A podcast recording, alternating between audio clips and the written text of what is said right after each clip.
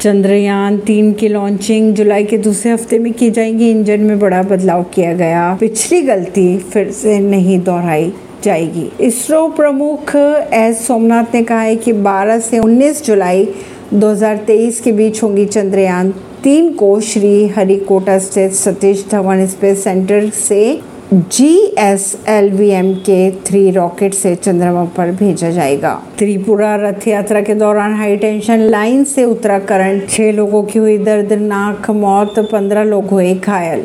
रथ बिजली के high tension तार से जा टकराए, इसके कारण रथ में करंट फैल गया। छह लोगों के इस हादसे में हो चुकी है मौत। पंद्रह लोग घायल बताए जा रहे हैं, जिनका अस्पताल में इलाज किया जा रहा है। ऐसी खबरों को जानने के लिए जुड़े रहिए जनता सरिश्ता पॉडकास्ट से। परवीन ऋषि नई दिल्ली से